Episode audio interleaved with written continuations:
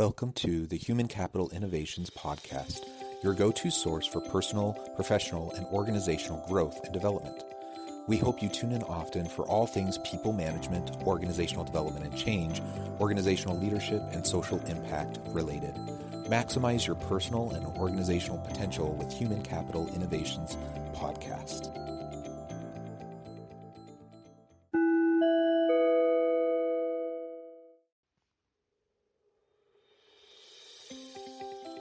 Welcome to the Human Capital Innovations Podcast. In this HCI Forbes Minute podcast episode, I explore the recent Forbes video titled Mayor Tubbs, the most effective act of leadership is listening.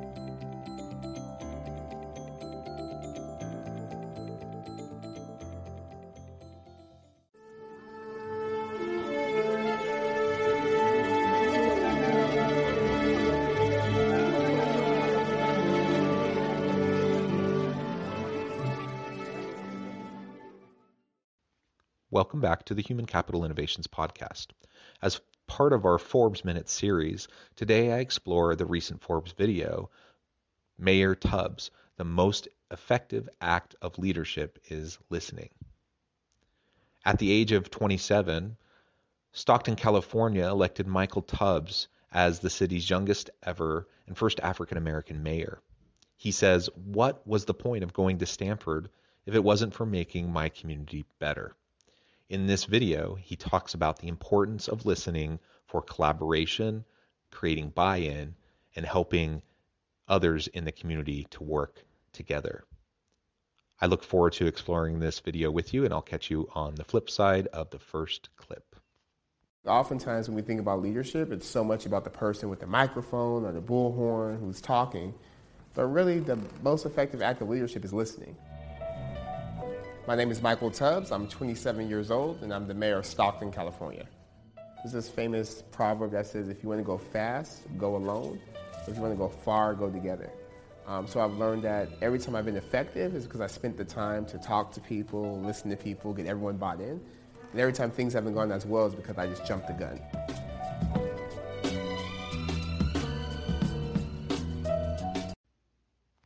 I completely agree that the first and very most important aspect of effective leadership is being willing to listen, to listen to your people, being willing to explore the ideas and lean on the expertise of the members of your team.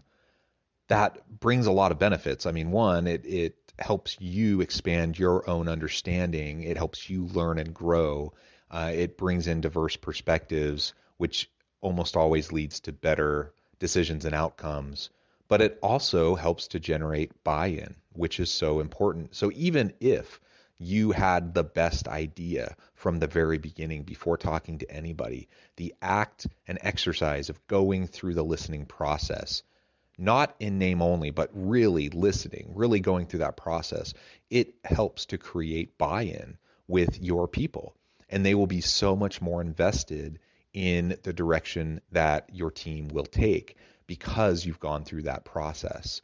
If you forego that process and you just jump straight forward into a solution, uh, into an initiative, then chances are your people won't be bought in. Chances are they won't be really invested. Chances are they won't be fully committed. And even if they go through the motions and they're they're compliant with your wishes and they they do what you ask them to do, it won't be to the level that it could have been. It won't be as promising and have the type of impact that you were hoping for. So I think this very first element of what he's saying is so crucial and a lot of times le- new leaders in an organization they'll they'll give lip service to listening. They'll even say, I'm going on a listening tour uh, for the first so many days or the so many months of, of when I'm in this new role. But in my experience, very few leaders actually do it, actually listen, actually pay attention to what their people are saying. And because of that, they're setting themselves up for either failure or to not be as effective as they could have otherwise been. Oftentimes, the narrative around young black men in particular in Stockton is that they're criminals, they're thugs, they're bad, etc. Um, so I spend a lot of time building relationships and, and showing people with, with my work ethic. So I'm not just going to throw the idea out there. I'll make sure it's thought, well thought out. I'll make sure it's evidence-based and best practice. And I'll find two or three other people um, to agree before, before presenting it. And I've found in doing that, being able to be a lot more effective because it's hard when you're young to say we should do this. Because of course you have ideas, you're young. So I always make sure I find other people with a little more experience to also say, no, no, what he's saying is right. It's a good idea.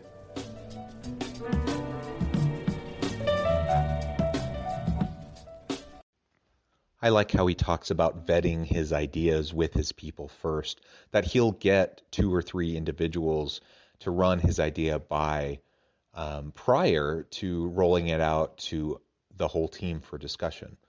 Trusted individuals who can really feel empowered to provide actual feedback, who feel safe to tell it how it is. Uh, it, so so often leaders find themselves in echo chambers and they're surrounded by yes men and sycophants who simply tell them what they think they want to hear.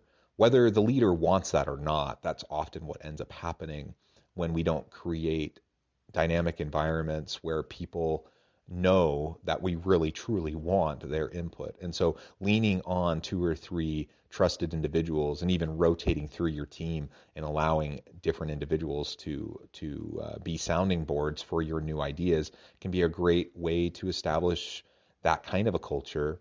And then you can refine your ideas. In some cases you might even decide oh that's a dumb idea. I'm not going to take that forward. In other cases you you get good feedback and you refine your idea it's more polished and then when you take it to the team for further discussion you're in a better situation and you have a greater likelihood of being able to have productive conversation and leading um, towards the type of outcome that you're hoping for. Uh, but going through that that conversation with the team then inevitably will help you further refine your understanding. It'll inevitably help you improve um, your ideas, and then chances are that you'll end up with something far better than what you had originally thought about and envisioned in the first place. One of my cousins was murdered in Stockton in 2010 when we had a spike in homicides.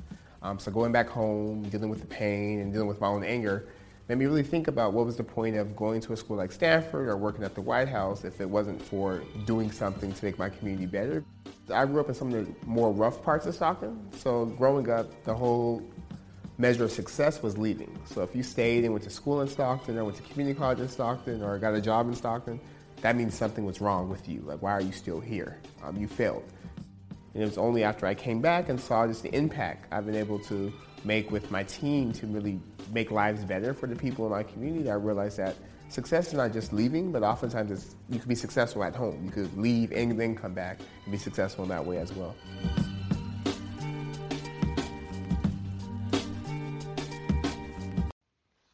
I love how he is focused on utilizing his education to better his community.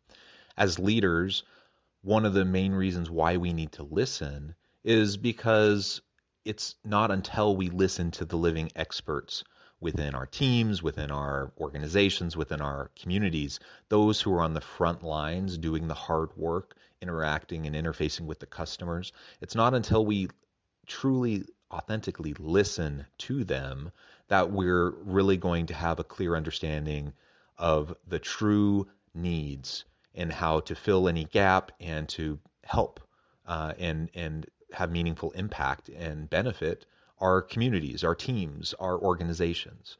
It's a fundamental piece in the process, and leaders too often are are too quick to just jump on in to offer their own solutions, not realizing that oftentimes there's unintended consequences that they can't even begin to realize because they haven't taken the time to do a needs analysis, which requires them to talk to key stakeholders. It requires them to listen and listen carefully with real intent. Only then will they be able to have the type of impact that they're hoping to have.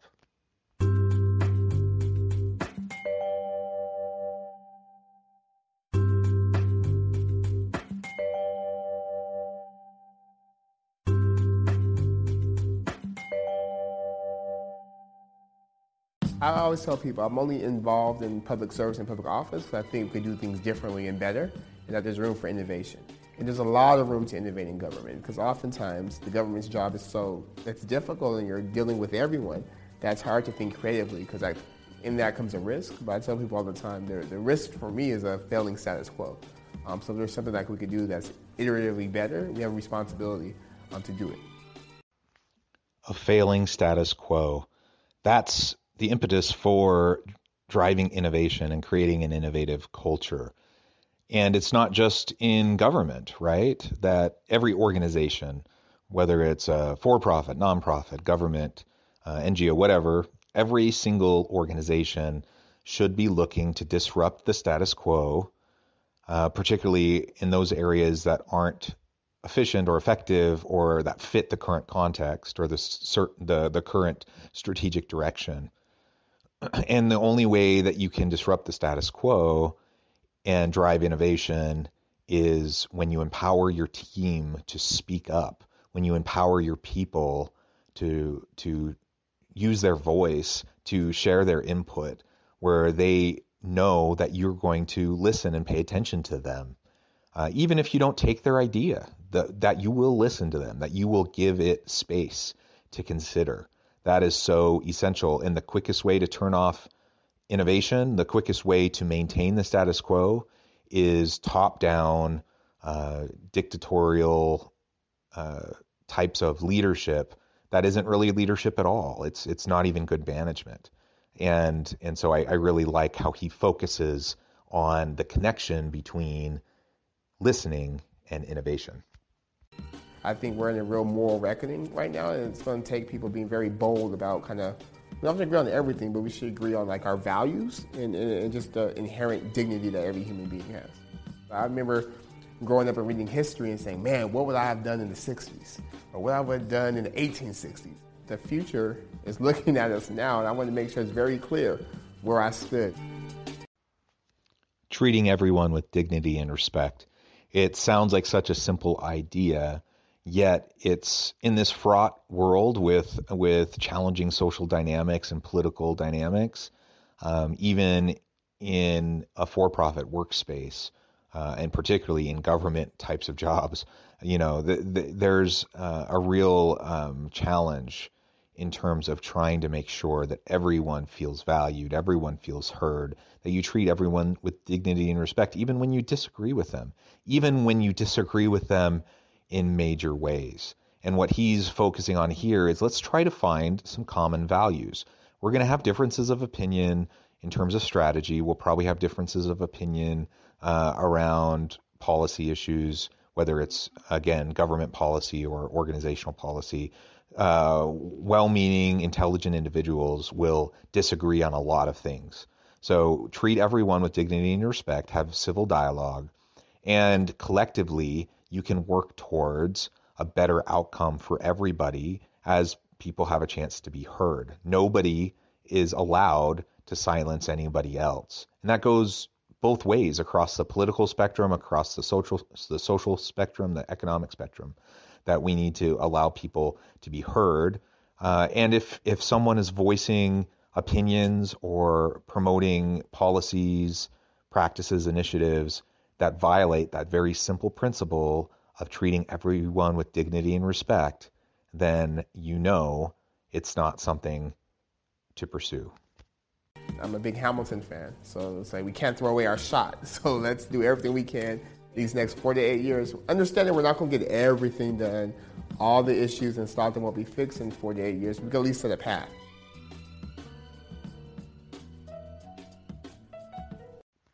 And we're not going to fix all of the challenges and issues in our organizations or with our teams in the short run. All of this takes a long term commitment. But as we recognize and have a vision for what we can become and what we can accomplish, then that will give us the courage to put in the effort and the time now to lay the groundwork for future successes and the courage to stand up to people who may be naysayers in the present uh, so that we can have the tenacity and and really just see things through in a more sustainable way. In my opinion, we're too much of a short term orientation culture in the US. And I'm actually quite envious of many other cultures around the world that have a longer term orientation. I think we would do well here in the US to, to adopt a longer term sustainability orientation towards what we're trying to accomplish. We can do great things, but great things never happen in easy ways or in the immediate time frame. They always take hard work. Uh, nothing meaningful comes easy. And so, as we are committed to treating people with dignity and respect, going through the hard work of having conversations and dialogue and truly listening to those around us, then we're in a situation to build the relationships, to build the trust, to create and generate the buy in that will drive innovation, that will drive motivation, empower our people to do their best work. And that's when greatness can and will happen. I appreciate you joining me for this Forbes Minute episode as we talked about this video together. I hope, as always, that you find meaning and purpose at work each and every day, that you can stay healthy and safe, and that you have a great week.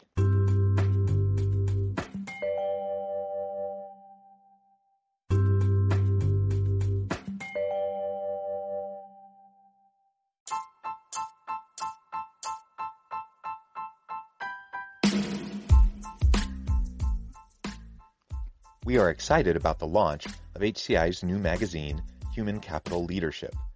Human Capital Leadership is a free, interactive e-magazine designed to help individuals, leaders, and organizations find innovative approaches to maximize their human capital potential. We will be publishing issues quarterly in August, November, February, and May. Check out the first issue and let us know what you think.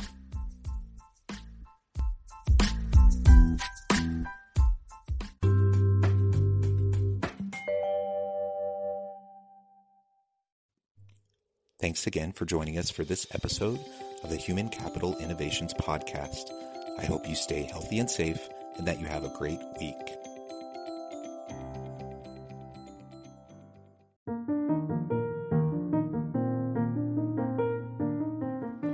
Check out our new weekly LinkedIn newsletter, Alchemizing Human Capital, exploring industry trends via original research and interviews with executives and thought leaders from across the globe.